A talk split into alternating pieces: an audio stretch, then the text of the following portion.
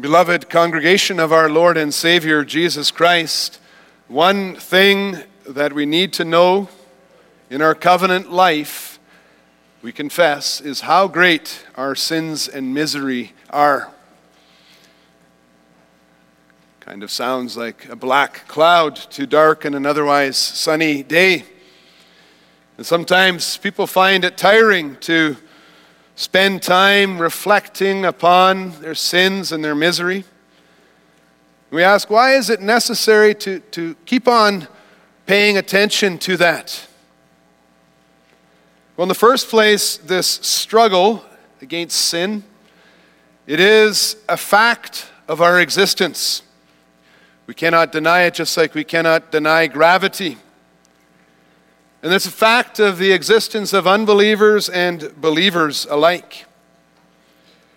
In the second place, it is a blessing to know where our misery, suffering, comes from. We can't just blame other things and, and other people for our misery. We can't just point the finger at financial difficulties or the government or the economy or, or problems with our family. Because with the law in our hands, we know that we all have sins in our hearts. And the cause of misery is this rebellion before a holy, holy, holy God. In the third place, knowing our problem helps us to look for the answer, the solution, in the right place. If a person only ever explains their misery, their suffering away with a, a fill in the blank victim clause, in the end, he or she will never find the correct solution for his most fundamental need. The solution that is only found in God. And so, the comfort that we confess, the comfort of the gospel of Jesus Christ, is that God does not leave us in the dark. He explains to us who we are and where we are. He paints the picture in such a way that even, even a young child can understand. Because He has given us His law, we are able to realize who we really are. And by God's grace, we have what we need to live and die in the joy of the comfort of the gospel. I preached to you the gospel of Jesus Christ under this theme God gave us his law, now we know our sins and misery. We'll see that God's law requires perfect obedience, and secondly, that God's law reveals imperfect sinners. The Catechism, as we know very well, it's a very personal confession. It's a confession that uses the word I and me and you.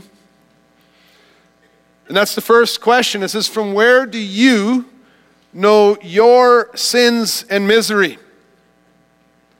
What do you, and you could put your name here, what do I, you can think, what do I use as a source for knowledge about my situation? And the answer for Christians is that we know about our sins and misery from the law of God. Not just from hearing the law on Sundays, not just from knowing where to, to find it in, in the Bible or maybe on our, on our phones, but as Psalm 1 says, by meditating on the law day and night. We sang Psalm 119 seven times a day and go to the Lord. We sang that this morning. We learn about our sins and misery when we, we have His law on our lips all the time. In Deuteronomy 6, the Lord shows us that his children will talk about the law of the Lord often. And you notice Psalm Deuteronomy 6 doesn't say, uh, make sure your children hear the reading of the Ten Commandments every Sunday, and that's enough. We know very well. It says, talk about it when you're walking on the way, when you sit down. Keep it on your hands so when you do things, that law is with you. Keep it on your forehead so when people see you too, they can see that. It's a part of who we are. Put it on the door frames of your houses so, so it goes with you when you go out to work, when you come in.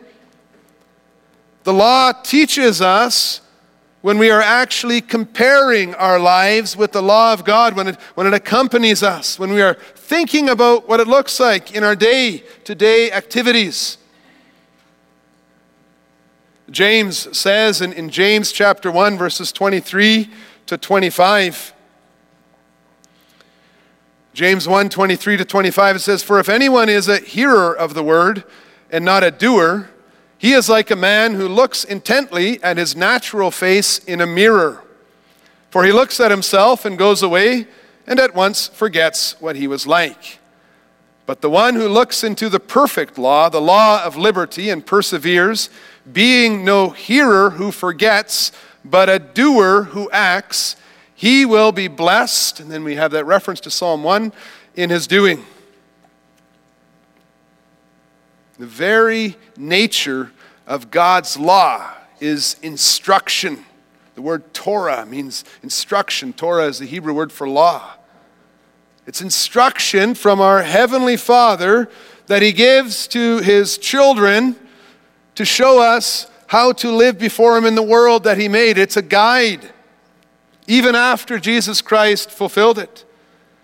We sing about that in Psalm 19. You, maybe you didn't pay attention to your words, but that you were singing, but it's telling us it makes us wise. They cheer and brighten. Help us as we live our lives. In Deuteronomy 6, verses 1 to 3, God makes clear that He gave this law to his people so that they may live actively interacting with that law with thanksgiving. It's like a manual prepared by the Creator. So, what is it that God commands? That's the question. We confess, and we confess the Lord teaches us this in a summary in Matthew 22. He says, If a man loves God and loves his neighbor as himself, he will obey the law perfectly. Sadly, many people do not understand the depth of Jesus' summary. Think about what he is saying. Many people, they hear the summary and they quickly conclude, they say, exactly, it isn't too difficult at all. Just love God and your neighbor. Don't worry about all the little stuff like the style of worship or, or proper conduct on the Lord's day or, or how you do your work or how you treat people around you. Don't condemn me for differences in my behavior because I love God. And Jesus said that is enough. And so rather than submitting to God's perfect requirements and His law, we see that many people fit their own desires into a new and a foreign interpretation of Jesus' summary that we just need to love. And so what happens? People look to themselves, they say, I love God, I love people. I'm doing fine.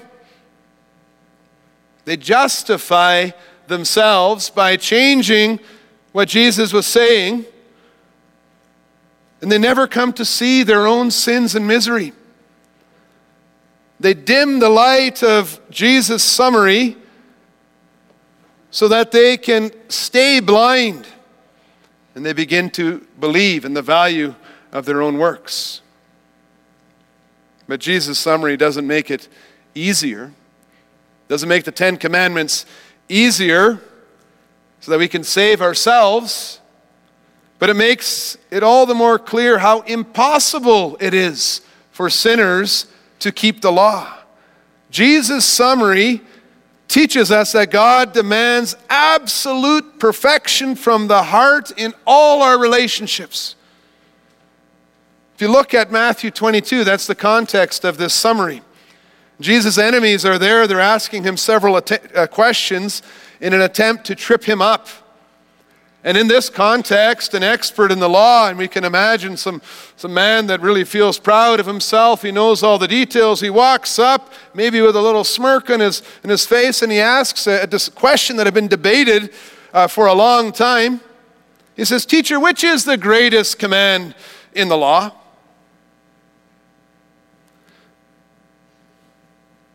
The problem is that if Jesus picked one law over the rest, then he wasn't keeping the whole law. But if he didn't answer, he would show that he isn't actually that great of a teacher after all. But the answer that the Lord Jesus gives is beautiful in its simplicity, biblical, and everlasting in its significance. You can notice from the proof text in the Catechism that that summary actually brings together two Old Testament statements that God made. And then Jesus shows how that applies to every situation in our life. In this way, the Lord Jesus, on the one hand, maintains the letter of the whole law, and at the same time, he teaches how a person ought to live while fulfilling the whole law. First, the Lord Jesus refers to Deuteronomy 6, verse 5, where we read, You shall love the Lord your God with all your heart, and with all your soul, and with all your might. These words summarize the first four and the tenth commandment, teaching us that a person must entrust himself completely to God. The heart is the center of all your, your, be, uh, your being, of your, your desires. Your soul is a reference to your character, to your perspectives. Your might refers to all your activities. The Lord Jesus teaches us that we must love God with all that we are, that all that we have. So that everything we do and everything we think is done for the glory of God. God's law requires us to think what He thinks to love what He loves, to live in harmony with Him and all love and all respect. Yes, Jesus answers that expert in the law by saying, We must have a perfect relationship with God. Perfect obedience. And then our Lord Jesus continues his instruction, and he also quotes a part of Leviticus 19, verse 18. Leviticus 19, verse 18 says, You shall not take vengeance or bear a grudge against the sons of your own people, but you shall love your neighbor as yourself. I am the Lord. With these words, these few words, the Lord Jesus summarizes the fifth to the ninth commandment. So he covers all the Ten Commandments now. And these commandments teach us not to do or to say anything that may hurt our neighbor, the people around us, not even to have a hateful thought against them. Love God and love your neighbor. It's the summary of the law, as Paul says in Romans 13, verse 10. Therefore, love is the fulfillment of the law. Jesus summarizes the law he brings the light of the law into our presence and he says, Be perfect, just as my heavenly Father is perfect. That's what the law teaches. On this law, we meditate. When we look at that law, we see the holiness and the perfection and the justice of our God. And we also see that we are imperfect sinners. Sometimes we show up in a place and we realize that we stand out. Maybe we didn't get the memo about the dress code and everybody was dressed up and we're not. Or maybe you can imagine a situation, children can imagine too. Sometimes there's a, a car accident Imagine a car flips over on the side of the road and, and a person climbs out of the car. Maybe it's you. You're, you're alive, but you're bleeding, and your clothes are all ripped up and, and full of mud and broken glass. Well, you need to get home. And now this wouldn't be a child, this would be an adult, so you put up your thumb and you try to hitchhike home. A child shouldn't do that.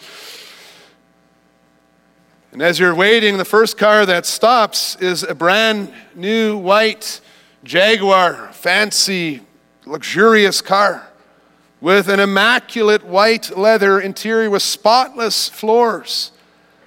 And the car comes, it sees you standing there, and, and the car stops, and you look at this beautiful, shining white car. And then you look down at yourself and you feel it and, and you know it. I am filthy. I am dirty. If even a, a tiny bit of dust would fall on the car, we would notice that because that contrast is so great. How much more me with all this blood and, and mud wouldn't even help to take off my clothes? I'm, I'm bleeding everywhere. I can't even come near this car without, without making it dirty. You stand out because of your dirtiness, because of the contrast. The same thing happens when we, we pause and we meditate on the perfect law of God, not just on Sundays, but every day as we think about that law. The law of God is like a shiny new white car, and we are like bleeding, dirty, injured people. Jeremiah says, with, with wounds from the head, from our top of our head to the soles of our feet. And we, standing before the law with our thumbs out on the journey of life, are, are given a very clear sense of our own dirtiness. Well, we confess that this understanding is necessary so that we may truly understand the grace of God, our only comfort in life and death. It is necessary. And the question is do you meditate on this law often? Or how about even just in church? How, how do you prepare yourself for that? Because we confess it is necessary. And that is an empty confession, a lie, if we don't prepare ourselves to, to hear the law, or if we think about other things when the law is being read or even discussed as, as friends, sometimes our minds are already thinking about lunch and what our friends are doing, or maybe the game we watched last night. Sometimes we listen and we actually feel a little proud about the sins we have not committed. I haven't murdered, haven't slept with anyone outside of marriage, actually here in church, haven't stolen anything. Maybe uh, the guy on the other row should listen a little carefully, more carefully. So, what's actually happening when the law of God is being read? Well, at that moment, God is letting His perfection be seen in our midst. It's like a, a plumb line beside a, a leaning wall. That's using the imagery that the prophet Amos used. Compared the, the law coming into to a, a, construction person putting a plumb line down, which is a, a weight on a string to see how straight something is, and puts it down in the middle of us, and we can see how we relate to that plumb line. As God's servant reads the law, God is letting his, his glory shine in our midst like the sun. And it shows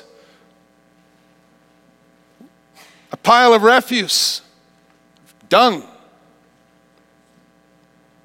The light compared to our lives makes us realize that the height, the glory of the holiness of God, the standards and the norms of a perfect, wonderful Creator. When the law comes, we, we can hear uh, God remind us that this is how He made us to be. These are the expectations that He has on, of our hearts. Compare your life with this. Oh, and you could put your own name there. Compare your life with this so that you can see how you are doing on your own strength. And so the law stands, it reflects the truth about ourselves back to us like a mirror. And we could see how dirty we look when we cling to our sins, how far off course we have wandered, how rebellious. The law confirms that by nature we are inclined by God to, inclined by nature to hate God and our neighbor. The law teaches us to confess, my own strength, I don't love the Lord with all my heart with all my soul, with all my mind or might. I don't love my neighbor as myself. Oh Lord, I am a sinner. What kind of person do you see when you look into the mirror of God's law? Does the law convict you of sin? Or have you managed to tune it out? Are you still able, or are you able to see what you are really like? The eyes of a holy God. And, brothers and sisters, we all have to fight against our pride, that pride that is always trying to, to make us look a little better than we really are. It, it's that pride that tries to find something in ourselves so that we don't have to be so dependent, so weak, so completely dependent on God. And so many people say, they grumble. Why do we always read the law? So focused on the law. They try to convince the church to stop reading it. If they can't do that, they find other ways to escape the full weight of God's declaration. Sometimes we tend to change the point of comparison. Well, since I look bad beside that nice, white, clean car, I'll just go stand beside a rusty, old, dirty car. Since the law makes me look like such a sinner, I'll compare myself to something else. And do you know what? It always makes us look a little better. It's like using trick mirrors to make yourself look a little thinner or taller, or like using an airbrush to remove the wrinkles and the spots that show up on your pictures. What kind of norms and standards do we often use as we flee the, the weight of the law and try to compare ourselves with others? Well, maybe it's your emotions, and you think, wow, God can say what He wants, but I'm not that bad. I, I know I'm not that bad. I did the best I could, I tried. God should be happy with that. Sometimes we compare ourselves to other sinners. Compared to, to so and so, I'm living a much better life. You can always find somebody a little worse than you. And so we think that we are protecting our dignity. But we are only fooling ourselves. We only are believing a lie. Maybe we're fooling a few people around us. But the light of God's law, the, the sun of His glory, or the, the shining of His glory, is, exposes the truth. And the point of our confession is that at the end of the day, we live our lives before an audience of one. One. The all knowing, the all seeing God who has given the only point of comparison that matters His law, which reflects Him, His nature. And so we recognize, and brothers and sisters, right now, we, we confess together. We confess the sin of trying to avoid that, trying to defend our own pride, and, and we just recognize we can't deny it. We're all ugly sinners we have nothing to offer to God. Whether you're rich or you're poor, whether you're a mother or father, a single person, an adult or a child, a construction worker or a minister, we conclude the same thing I have sinned. I am not worthy to be in the presence of a holy God on my own, my own strength. And as we confess that, as the law makes it clear, our eye is, is cleared up. And then when we look in the mirror, we say, There is a person who needs serious help. He cannot do this in his own strength. I cannot do this in my own strength. Oh Lord, my God, my entire life depends on you. I am dependent. When we see that mirror, we say, Is this what God sees? My hands are empty, my, my heart is rebellious, my mind is frail, my, my soul is worthy of damnation because I am inclined to hate God and my neighbor. God's law reveals that we are imperfect sinners. It takes a lot to get to that point, brothers and sisters. It gets, uh, takes a lot to, to recognize that sinfulness, that you really have nothing to contribute to your own salvation. But it does explain a lot of things. Then we realize why we actually do these things that we do not want to. Then we realize why we often just cut God out of, of our struggles. We think uh, He's too holy for that. I can do this. And the law tells us that the struggles come because of our sinful nature, our inclination to hate God and to hate our neighbor. The law tells us this, and, and we see it, and it's not the mirror's fault, it's our fault.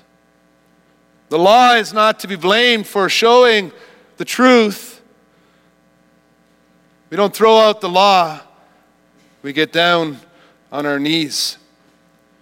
And every Sunday in this church, we read the preface to the law, the preface that reveals who gave us the law that He's a covenant God, that He's gracious, that He's just, that He's patient.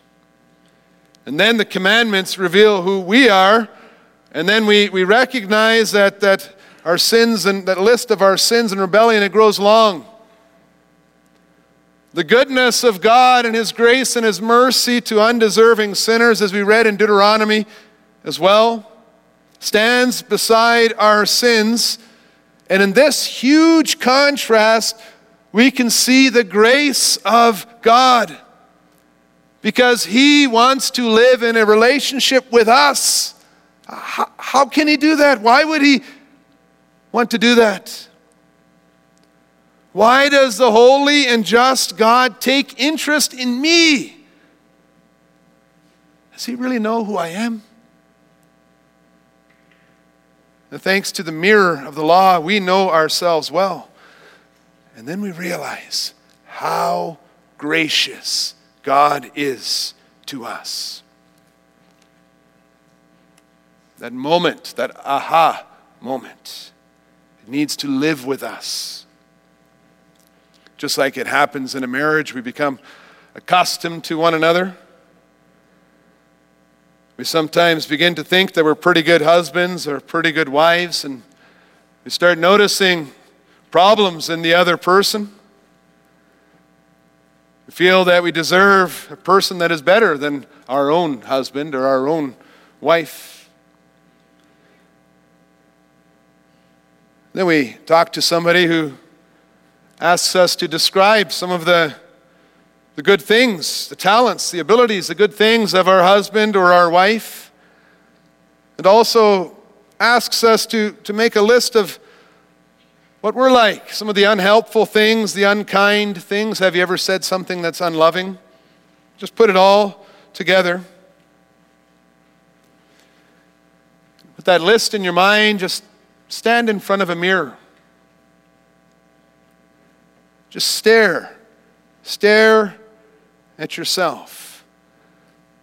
And when you see yourself, you'll see the person that your husband or your wife has to live with. And if you think your husband or wife is was unworthy of you, look at who you are. In a similar way, but in a much more cutting way. God's law heard and reflected on regularly, it forces us to do this. We stay humble before the Almighty God, we stay humble before our neighbor. If you feel that you could actually probably get along quite well without God or without His Son, Jesus Christ, look at who you are in the light of God's holy standards. Just stare, meditate on His law, think about it. And then you see, brothers and sisters, just as a husband or a wife with their eyes open will see how gracious, how merciful their husband or wife is, and how patient with them. But when we see ourselves in that mirror of God's law, wow, the grace of God to me. I'm wicked. I keep turning away. And there He is. He still loves me. In Article 23 of the Belgic Confession, these are good confessions to read, to reflect on regularly. It's language of the heart. The church says, Therefore, we always hold to this firm foundation. We give all the glory to God, humble ourselves before Him, and acknowledge ourselves to be what we are. We do not claim anything for ourselves or our merits, but rely and rest on the only obedience of Jesus Christ crucified. His obedience is ours when we believe in Him. You see how the light of the gospel shines even brighter when we know who we are. We confess further in Article 26 that when God gave His Son, Jesus Christ, to us as a sacrifice for our sins, we confess we, he knew very well that we were sinners.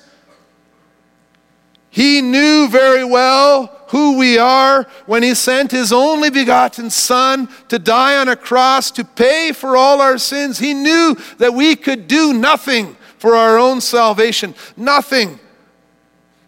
That we would even continue to fight against him after he revealed his salvation to us. That's, that the sins of confession that we still make as believers. We're telling God we're still rebelling against you. He knew that. He knew very well who we were when He sent His Son. And even so, we call Jesus Christ our Savior.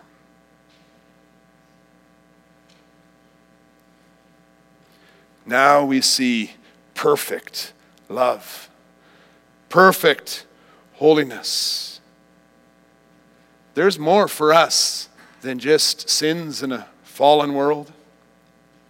And that moment of dependence, confession of our weakness, that moment of throwing ourselves on the mercy of this God who sent his Son, Jesus Christ, it's a moment of passing from death to life.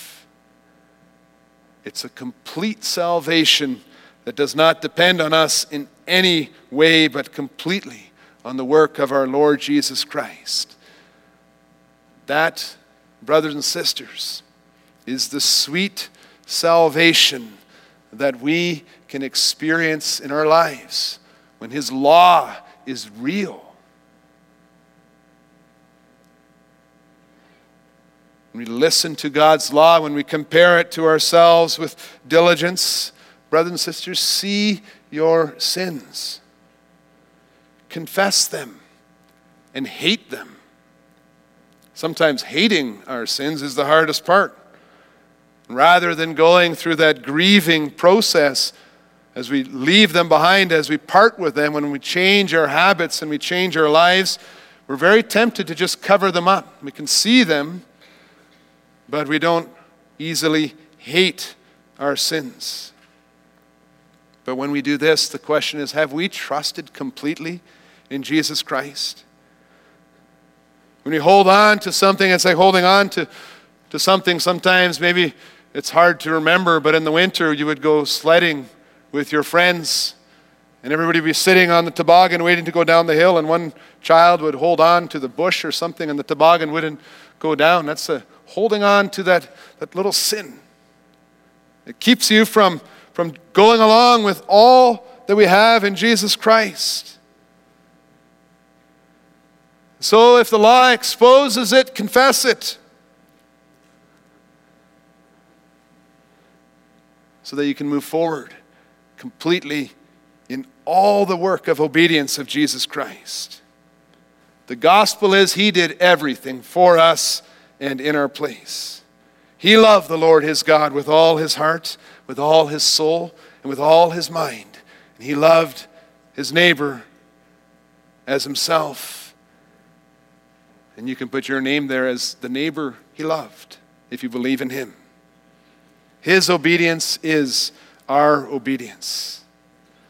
And whoever hears the law and recognizes who they are, but then thinks of Jesus Christ, will be thankful forever from the heart. So when you meditate on the law day and night, meditate on the one who obeyed the law for you, Jesus Christ, your Savior. It is true that we are filthy and dirty, but when we flee to our Lord Jesus Christ and, and we show Him all our dirty spots and wounds without hiding some of them, he washes us completely. He covers us with the robes of His righteousness.